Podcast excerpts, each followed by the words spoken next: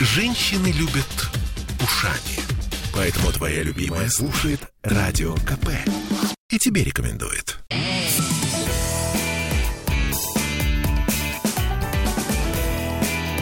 Запретных Милонов. 17:03 в Петербурге. И да позволено мне будет это сказать, мы открываем новый политический сезон программы «Запрет на Милонов». Виталий Валентинович, не возражаете? Новый политический сезон в нашей программе. Ну, конечно. Поэтому сегодня с Михаилом Ивановичем Амосовым, с избранным депутатом Законодательного собрания. Я поздравляю вас, Михаил. Я поздравляю вас, Виталий. Спасибо. Вы остались в прежнем статусе. Это радиоведущего газеты, радиогазеты «Комсомольская правда». Да, в общем, такой почетный статус у Виталия. Хорошо. Вообще, вот не стыдно ли было вам, друзья, участвовать в этих выборах? Потому что, в общем, не сказали, что эти выборы цирк и шапито, но только вот самые ленивые об этом не сказали. Мировые телекомпании, российские телекомпании. Ну, в общем, все сказали, что это был абсолютный фарс. Я, с вашего позволения, Виталий, предложу начать Михаилу. Конечно. Даже вам, насколько я понимаю, предлагали там, отказаться от мандата и всякое такое. Предложение было невнятное. Недостаточно внятное, понимаю. Даже не хочу комментировать. Угу. Но просто речь-то идет о чем? О том, что... А почему мне должно быть стыдно за нарушение других людей? Это я ничего не подделывал. Если можно, чуть ближе к микрофону. Да, я ничего не подделывал. Со мной боролись с использованием административного ресурса, с использованием... недостойных технологий, даже не знаю, технологий, просто нарушений при подсчете голосов и так далее, да. А я это все... А вы честно победили. С помощью большого количества людей, которые наблюдали на выборах, больше 100 человек добровольцев, есть еще какие-то люди, которые там, на других основаниях работали, да. Слушайте, мы это дело отбили. Хорошо, вы отбили, и почему мне... Подождите. Почему я должен этого стыдиться? Смотрите, объясню. Конечный результат этих выборов вызывает, смех. У людей доброжелательных смех. Почему? А вы верите в то, что, 80% получилось, да, у правящей партии? Слушайте, какой 80%?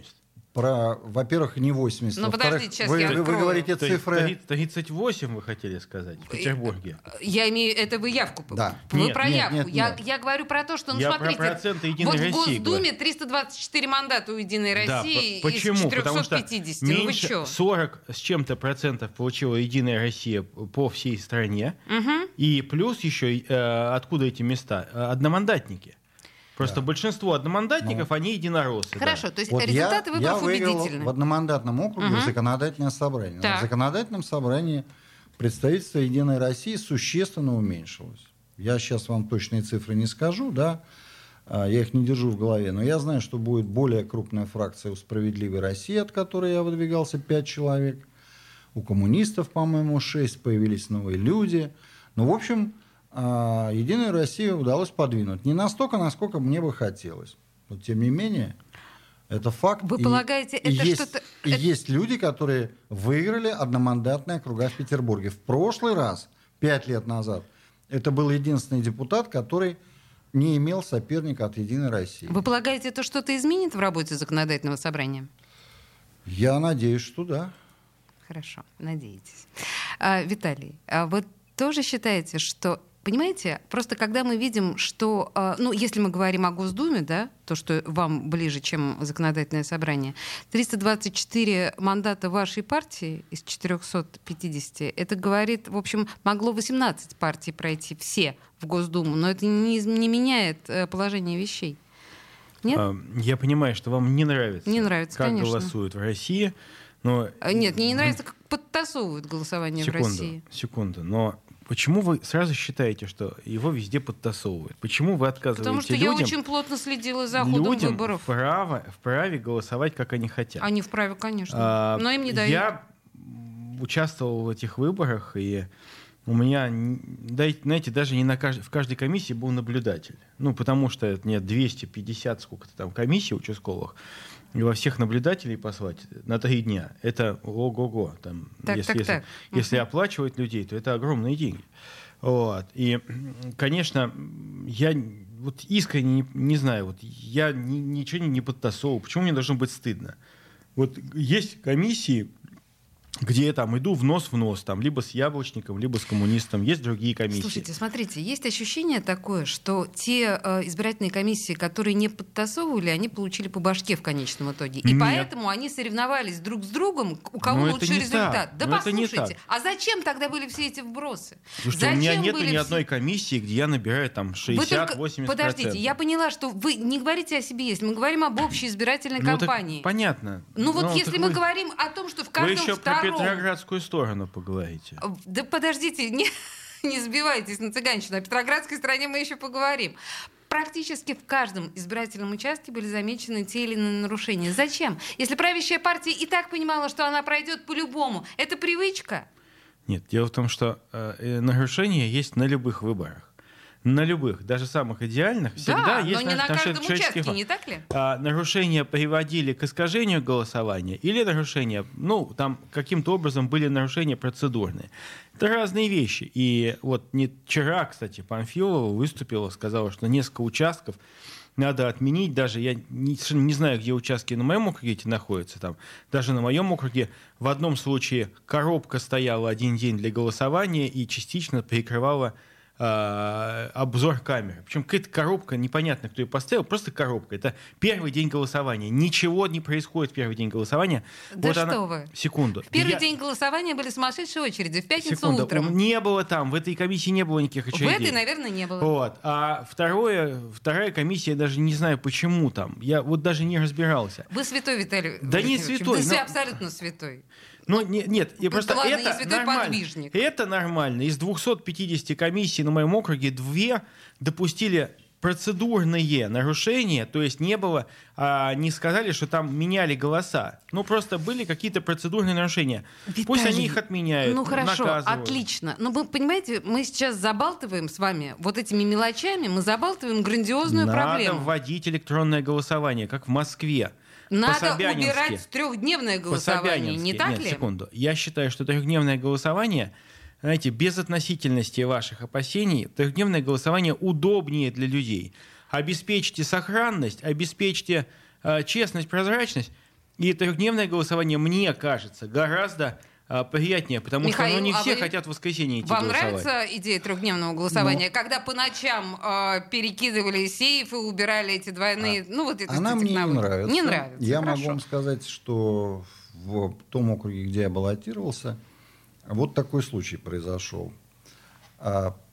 Все-таки было видеонаблюдение, и вдруг... Чуть погромче, пожалуйста. Все-таки было видеонаблюдение, и вдруг звонок от помощника Елены Григорьевны Драпека, которая там же баллотировалась в Государственную Думу и, слава богу, выиграла, тоже кандидат от «Справедливой России». Да, говорит, Михаил Иванович, надо все бросать и ехать на участок, там, часика в 11 вечера, да, а он в 8 должен быть закрыт, там люди ходят, работают с бюллетенями. Вот. Ну, в итоге туда приехал я, через какое-то время Драпека, там еще куча народу, да, полиция... Вот, ну, вот такие всех случаи. Всех поймали, всех наказали? Ну, кончилось это все хорошо, то есть полиция заставила, значит, запечатать обратно эти бюллетени, прекратить эту работу и так далее. Но, между прочим, там был сотрудник полиции, который это допустил. И, между прочим, мы, наверное, понимаем, что он это сделал не бесплатно. А черт его знает. Может быть, просто по глупости ему сказали, я председатель комиссии, я имею право. Хотя он не имеет права находиться ночью на участке. Ну, да? Знаете, мы тоже не можем думать, что полицейские такие идиоты. Были какие-то еще случаи там и так далее, да? То есть в наших условиях трехдневное голосование, ну вот оно приводит к таким эксцессам. Совершенно верно. Один из сейф-пакетов, на том участке, на другом участке, где я был, которые уже в последний день, значит, достают сейф-пакеты, в которых были упакованы бюллетени, которые в первые 2 дня складывали. Да? Они должны быть герметичны. А он не герметичен. Понимаете? Вот. И хорошо, что там были... тоже не единственный случай. И хорошо, что там были наблюдатели, и это было принято... Сейчас. Это все содержимое было признано... Михаил Иванович, уважаемый, но вы же помните... Сейчас, вот подождите, я мысль доведу. Доведите. Она не такая простая, как вам кажется.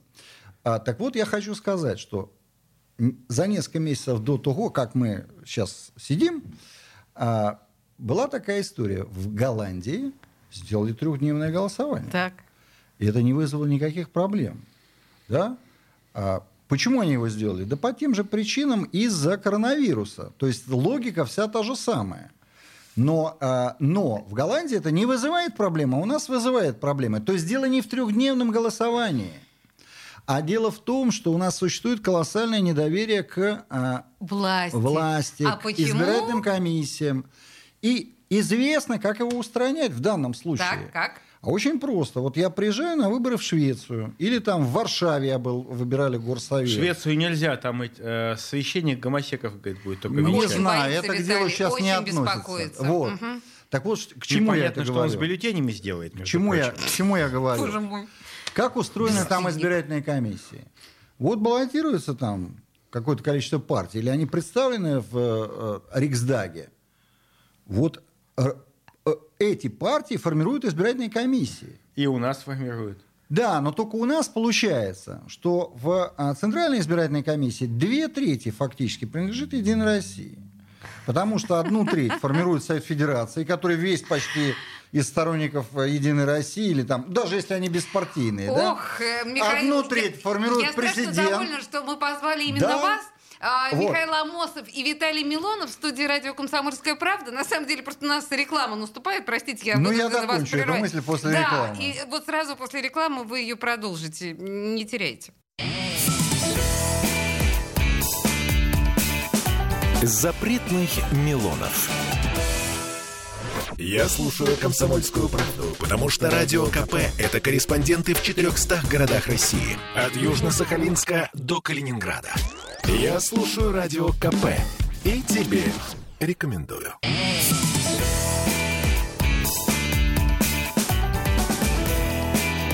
Запретных Милонов. 17:16 в Петербурге. А у Олеси жабы. У меня не жабы, это котик танцует. Это не котик. Где вы видели котиков зеленых с лапами и такими губами? А, здесь, да, это жабы, это правда. Правда восторжествовала. Михаил Амосов в студии, помимо запретного Милонова. И прошу вас закончить, и жаб. Прошу вас закончить эту историю прекрасную. Ну так вот, смотрите, это действительно фундаментальная проблема. Избирательные комиссии в нашем городе, участковые, территориальные, фактически подбирается состав администрации районов. Угу. Администрации районов. Как-то они там утрясаются. Естественно, все это оформляется решениями горосбиркома. Потом территориальные комиссии, утвержденные горосбиркомом, уже формируют участковые и так далее. Угу. Но на выходе, да, там есть представители разных партий. Там «Справедливой России», там «Яблоко», ЛДПР, кто там у нас еще есть? Коммунисты, конечно, да? Вот. Коммунисты особенно. То есть, большинство из этих людей действительно борцы за правду в данном случае. Кто, да? Простите? Например, представители «Справедливой России», про которых я могу сказать. Да, хорошо, вот давайте на этом остановимся. Которые борцы за правду, чтобы там правильно все считали. Михаил Иванович, знаете... У меня так. На моих 66 участках так. Нет. Решите, я доведу эту мысль до конца. Доведите. Но все равно больше половины этой избирательной комиссии — это люди, так или иначе связанные с «Единой Россией», с администрацией. У меня председатель территориальной избирательной комиссии, которая меня обсчитывала, да, я к ней... В лучшем смысле слова вам вручала победный билет. Да, которая, приняла правильное решение, в конце концов. У меня к ней никаких претензий. А в конце она не понимала этого. Но, смотрите... Человек работал раньше в районной администрации. Когда-то, представляете, преступление. Перед тем, как стать председателем ТИК, она там работала. Ничего себе, а еще она женщина. Нет, подождите. 50%. Второй момент. Членов комиссии. Кто субъект его движения в территориальную избирательную комиссию? Собрание... Байден, Порошенко, избирателей по месту работы. Слава богу, знаете, я выдохнул, что собрание Порошенко по месту работы. Отдел районной администрации ее рекомендовал в территориальную избирательную комиссию. Трудовые коллективы, кстати. Так трудовые коллективы. Слушайте, это анекдот. Это анекдот. Понимаете, понятно, что так или иначе она аффилирована с «Единой Россией». Удалось победить. Несколько лет тому назад законодательное собрание Санкт-Петербурга выдвигало своих представителей в городскую избирательную комиссию. Вы меня, конечно, извините, Но там вот независимых людей не было вообще. То есть, по большому счету, это были члены абсолютно одной команды с разными бантиками. Коммунисты, не коммунисты, все это яблочники, это были все абсолютно сотрудники одного аппарата. Вы лучше меня это знаете. Я знаю, что в городской избирательной комиссии, тем не менее, есть Ольга Покровская от «Яблока», Ирина Фесик от «Справедливой России». Хорошо, вот Ольга Покровская — это работница практически «Единой России». Ну, вы же это знаете лучше меня. Да Покровская — это «Яблоко». Да, нет, послушайте. Мне нравится. Я Покровскую знаю 100 лет, она честный человек. А я знаю Покровскую, когда она у Артемьева была пресс-секретарем. И мы ходили честные тогда против губернатора Яковлева и Тамбовской ОПГ. Она нас гоняла. Вот, выходил, говорите отсюда, не могла на вас никуда гонять, но тем не менее, значит, вот да. В чем мое предложение? В чем мое предложение? В том, чтобы избирательные комиссии формировались партиями, представленными в Думе и в законодательном собрании на паритетных основах. Вот это нас приблизит к западноевропейским стандартам, повысит доверие. Тогда, наверное, можно будет договориться о том, что не во всех комиссиях люди, так сказать, поддерживающие нынешнюю власть, их возглавляют. Тогда где-то будут другие люди, где-то будут секретари, заместители и так далее. То есть на ответственных позициях в избирательных комиссиях должны оказываться не только сторонники «Единой России».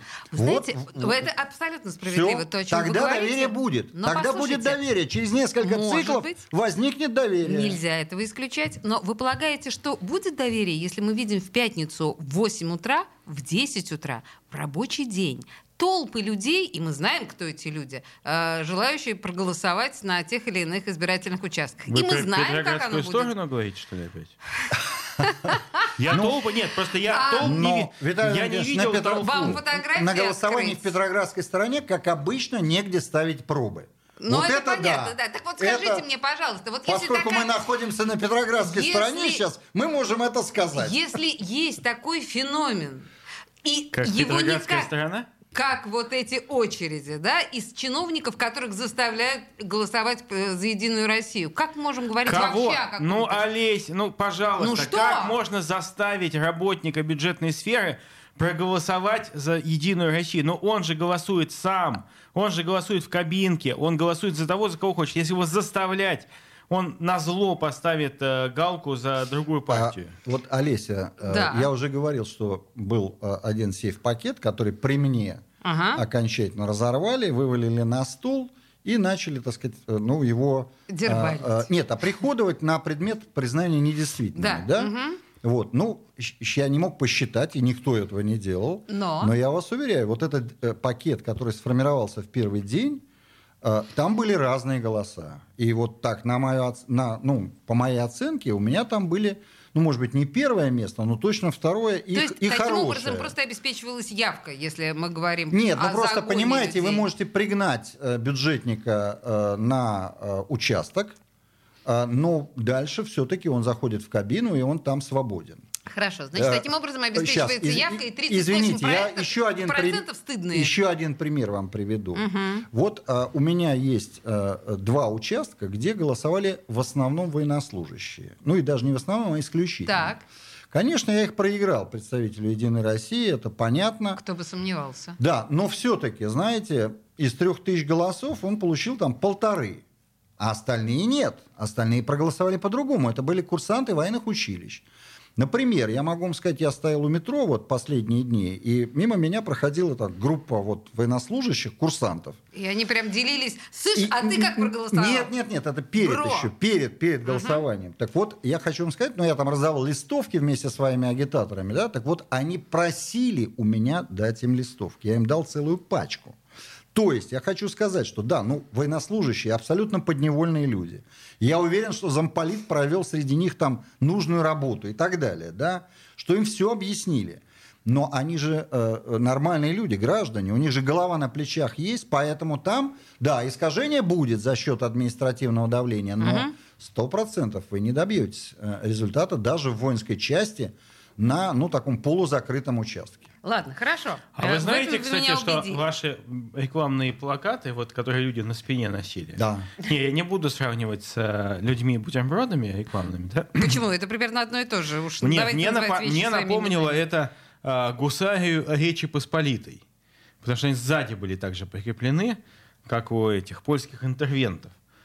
Виталий, если говорить о вашей визуальной рекламной кампании, вы, наверное, видели в моем Фейсбуке блестящую совершенно фотографию. Слушайте, она понравилась примерно всем. Понятное дело, что можно пошлить там сколько угодно. Да, какое пошлить? Просто удачный ракурс. Давайте музыку послушаем хорошую, а потом поговорим, на самом деле, выше Петербурга, только Бог. В окружении того, чего мы видели. Я не могу в эфире это произносить. Окей, музыка хорошая, а потом поговорим, с кем мы останемся в итоге у власти. Запретных Милонов. Я слушаю Радио КП, потому что здесь самые осведомленные эксперты. И тебе рекомендую.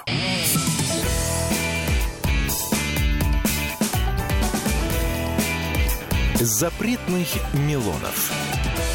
17:33 в Петербурге, и два депутата, которые преодолели успешно эту выборную гонку, Виталий Милонов и Михаил Амосов. Михаил Амосов у нас остается в ЗАГСе, Виталий Милонов остается в Госдуме. Поздравляю вас еще раз, господа. А вопрос у меня такой. Амосов-то оппозиционер. Михаил, что хотели бы в Госдуму? Я об этом думал. Так. Но могу вам сказать, что я думал о сборе средств и понял, что необходимого количества денег я не наберу. Чуть поближе к микрофону, пожалуйста. Понял, что необходимого количества денег для... Госдумы вам не по карману. Да, что для Госдумы я не могу. Значит, слушайте, я хочу... все сейчас поменяемся. Ну да, спокойно. А что с деньгами? Я за вас буду агитировать бесплатно. Хорошо. Слушайте, у нас же есть еще всякие эти технологии с паровозами и так далее. Вообще... вот с паровозами это очень дорого, Олеся. Я вам могу сказать честно, да.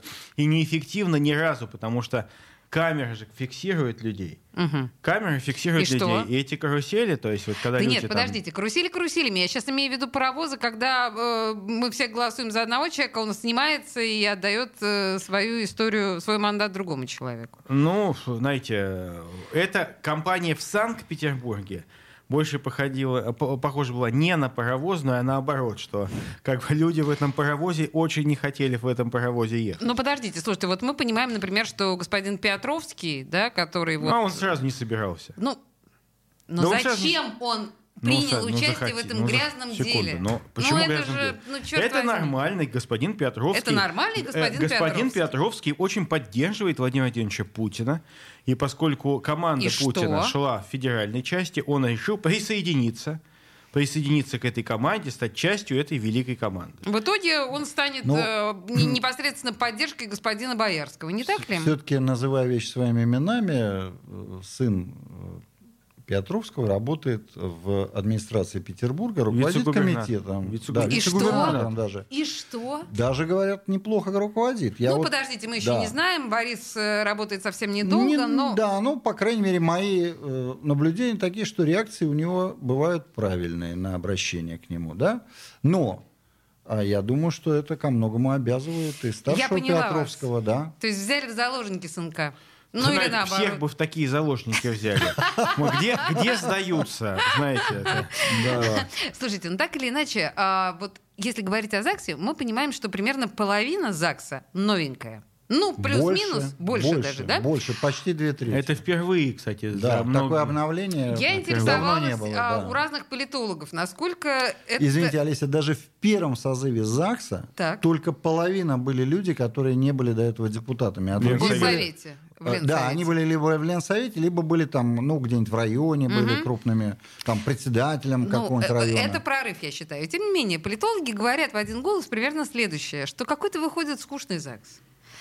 Прям вот если был такой яркий и прекрасный, любимый вами господин Макаров, Виталий Валентинович, его можно было любить или ненавидеть, но о нем все время все говорили. Он был очень яркой политической фигурой.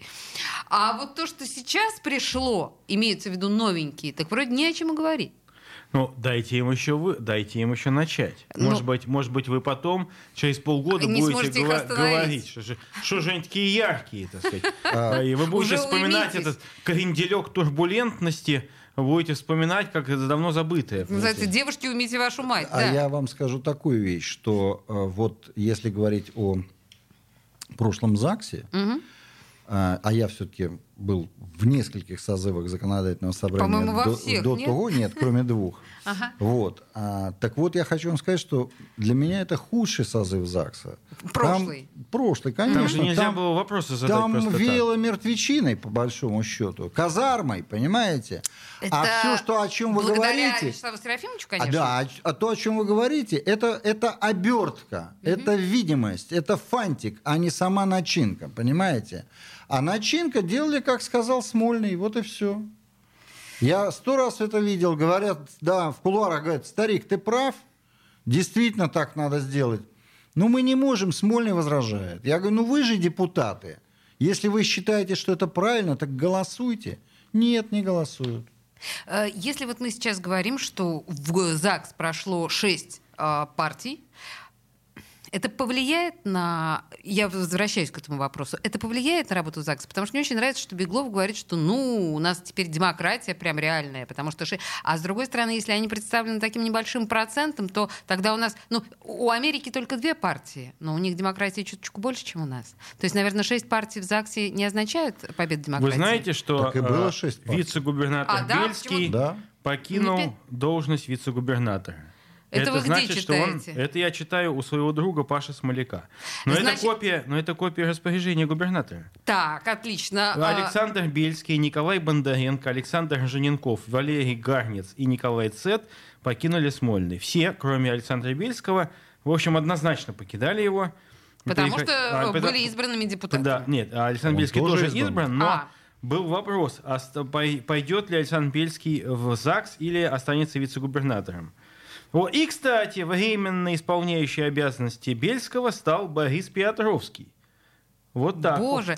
Вы понимаете, да, что сейчас вот в прямом эфире творится история? Потому что господин Бельский, как говорят очень многие наблюдатели, скорее всего, встанет на место господина Макарова. По крайней мере, так предполагалось. Знаете, а я бы проголосовал. Я понимаю вас прекрасно. То есть он станет спикером законодательного собрания. Вы, конечно, помните господина Бельского, он был у нас в эфире неоднократно. А, значит, господин Петровский станет вице-губернатором. Он станет Бельским. Боже мой, какой расклад! Да, и я, кстати говоря, напомню, что вы пишете нам, на самом деле не унимаясь, пишете нам в нашу прямую трансляцию, мы вам страшно признательны. Пишите, пожалуйста, что вы думаете о вице-губернаторе Петровском и спикере законодательного собрания Бельском. Ох, как мне нравится этот рассказ. Нет, давайте пока он еще не спикер, не торопитесь. Да. Позвольте мне накаркать, да, немножечко. Но мы все-таки вас поправим. Хорошо, поправляйте, вы правильно совершенно это делаете. Так, я разволновалась, честное слово. Виталий, Госдума нынешнего созыва, на ваш взгляд, интереснее, чем предыдущий созыв? У нас нет Бельского. Без Бельского, конечно, вообще не игра, но тем не менее. Госдума, во-первых, она очень большая. Это мне не нравится. Страшно. Я вообще, честно говоря... Ребятушки, там их больше 400 человек. 450. Да, 450. И страна так 150 миллионов, но это другое дело. Тем не менее... Что? Нет, я имею в виду, что 450, да, норма представительства депутата Госдумы, она не будем делить. От полмиллиона. Да, один человек от полмиллиона. Неважно. Тем не менее, я искренне предполагаю, что, наверное, было бы неплохо, если бы... Можно было, в принципе, если бы сократить в 2 раза, можно было бы и сократить. Да, я думаю, что даже, может быть, и в 4 где-то местами. Знаете, в чем дело? В 4 невозможно, потому что, сократить, может быть, списочную часть или не сокращать. Опять же, это такой вопрос дискуссионный, я не уполномочен делать такие заявления, но это мое субъективное мнение, что, в принципе, если было бы 200 депутатов, тоже бы нормально справилось, и может быть, даже эффективность была, может быть, и выше, а может быть, и нет. А может, я дурак и ничего не понимаю. Воскресенье выборы в Германии, там интересная система, там немножко больше той цифры, которая установлена изначально, может быть, больше депутатов. Там это зависит от того, как распределились голоса. Так вот, по некоторым прогнозам, может быть, 900 депутатов. 900? В Бундестаге. Да, в Бундестаге. Так там одни гомосеки, что вы хотите там? Да, гомосеки, я думаю, что вы преувеличиваете. Они же все на одно лицо, эти зеленые, социалисты. Виталий, у вас галлюцинации тяжелые. Но точно тяжелые. Ангела Меркель не относилась к этой категории. Значит, ХДС утратил благословение Божие тем, что они стали обращаться к ЛГБТ-избирателям. Виталий, вам везде мерещится, уймитесь. Ничего не мерещится, это факт. Это, только ХСС и Меркель была комсомолкой, потом христианкой. Нормально. Тяжелая гомофобия Виталия заставляет его видеть в каждом углу по представителям сексуальных меньшинств. В каждом углу Бундестага по гомосеку я вижу. Давайте сейчас прервемся ненадолго. Я думаю, что это большое преувеличение. И главное... Запретных Милонов. Я слушаю Радио КП, потому что здесь самые жаркие споры и дискуссии. И тебе рекомендую.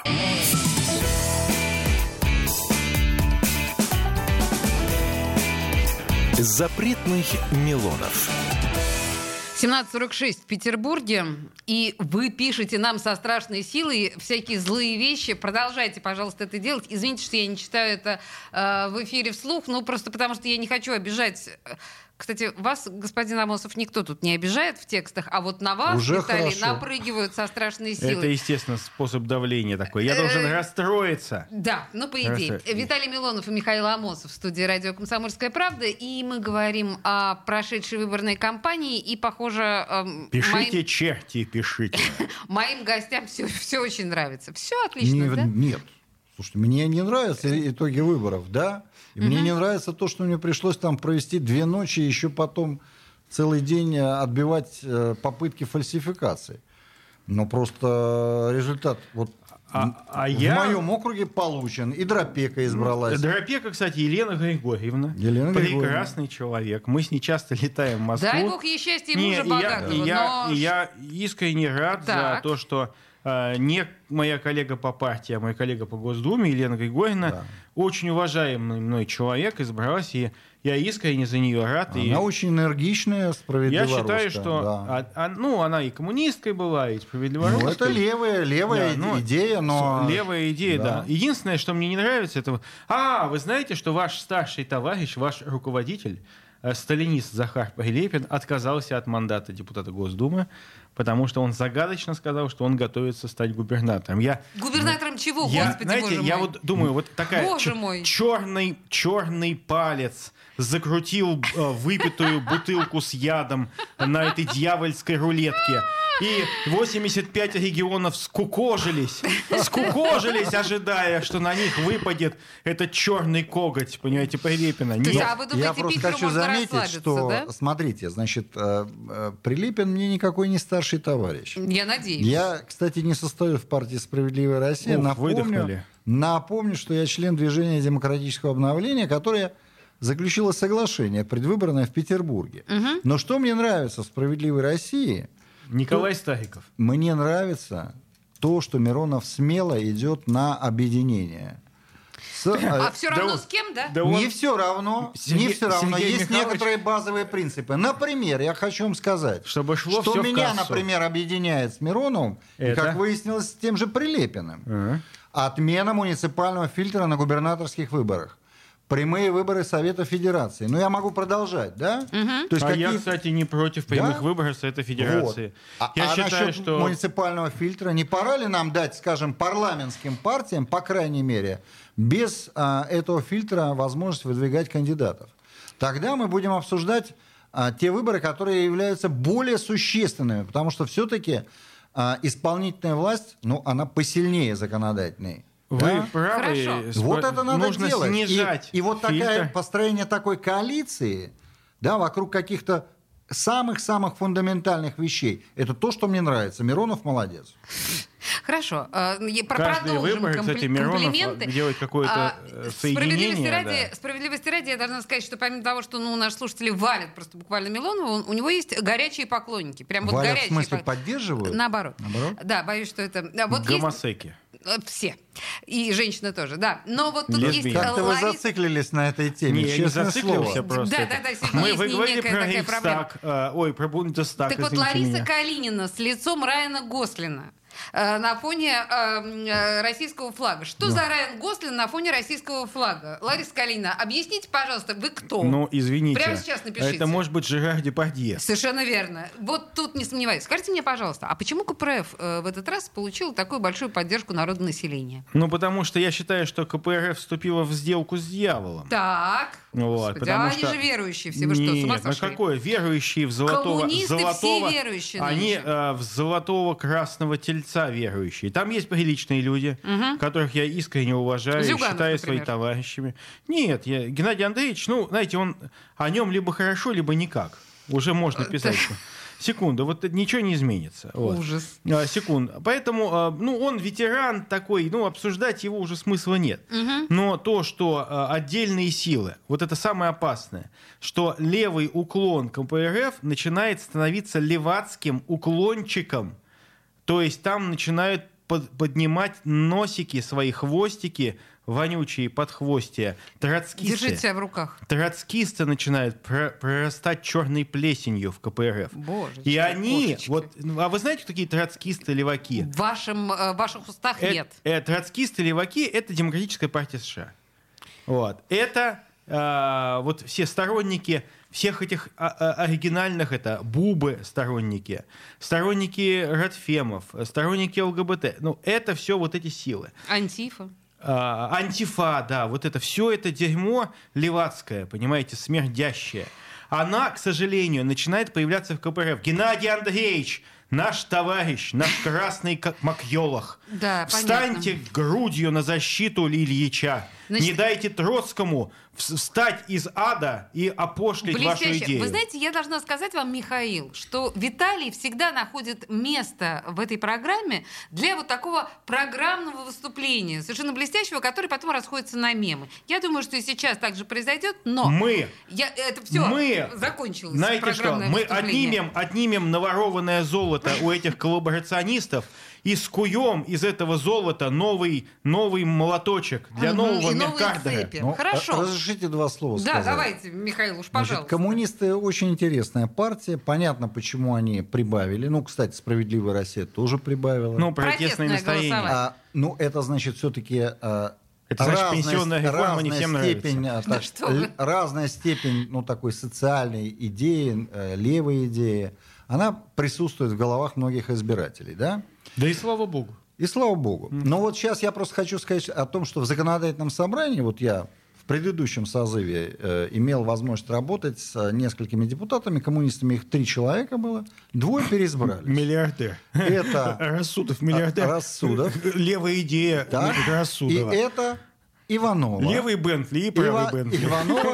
Иванова, который прекрасный, кстати, депутат, да и Рассудов, кстати, хорошо работал. Минуточку у нас осталось. Одна миллионерша, другой миллиардер. Я хочу вам сказать, что, понимаете, там на самом деле есть разные люди. Это действительно люди, имеющие отношение к бизнесу. Вот, и даже и к Апраксиному такие двору. Есть люди тоже в КПРФ. И, кстати, их переизбрали, они опять депутаты. Апраксин двор победил. Я думаю, что мы с ними будем вместе работать. Вот, если бы вы знали, на самом деле, как Виталий ненавидит Апраксин двор во всех проявлениях. Просто ненавижу. И вот на этой, мне кажется... Окружить его и с собаками зачистить, с овчарками нашими. На этой оптимистичной ноте мы подходим к концу. Со смешем. Уже 30 лет хотят зачистить. Не получается. Ничего не происходит. Дайте мне власть на одни сутки, и через сутки там будет только... тишина. Откажитесь от мандата депутата Госдумы, приходите к нам. Секунду. Если бы мне сказали, готов я пожертвовать мандатом ради того, чтобы зачистить Петербург от клоаки, я бы, не моргая глазом, сказал, готов. Дайте мне бригаду автоматчиков, черные воронки, вот, и за сутки я верну Апраксин двор великому городу Петербургу. Боже мой, как страшно. Вы представляете, какие мысли бродят в голове депутата Госдумы Только Виталия сутки, Милонова. Пожалуйста, затыкайте уши. Апраксин двор не переместился в Москву или в Нью-Йорк. Спасибо вам большое, у нас. Друзья. Да, Михаил Амосов и Виталий Милонов были в студии радио «Комсомольская правда». Апрашка в Петербурге.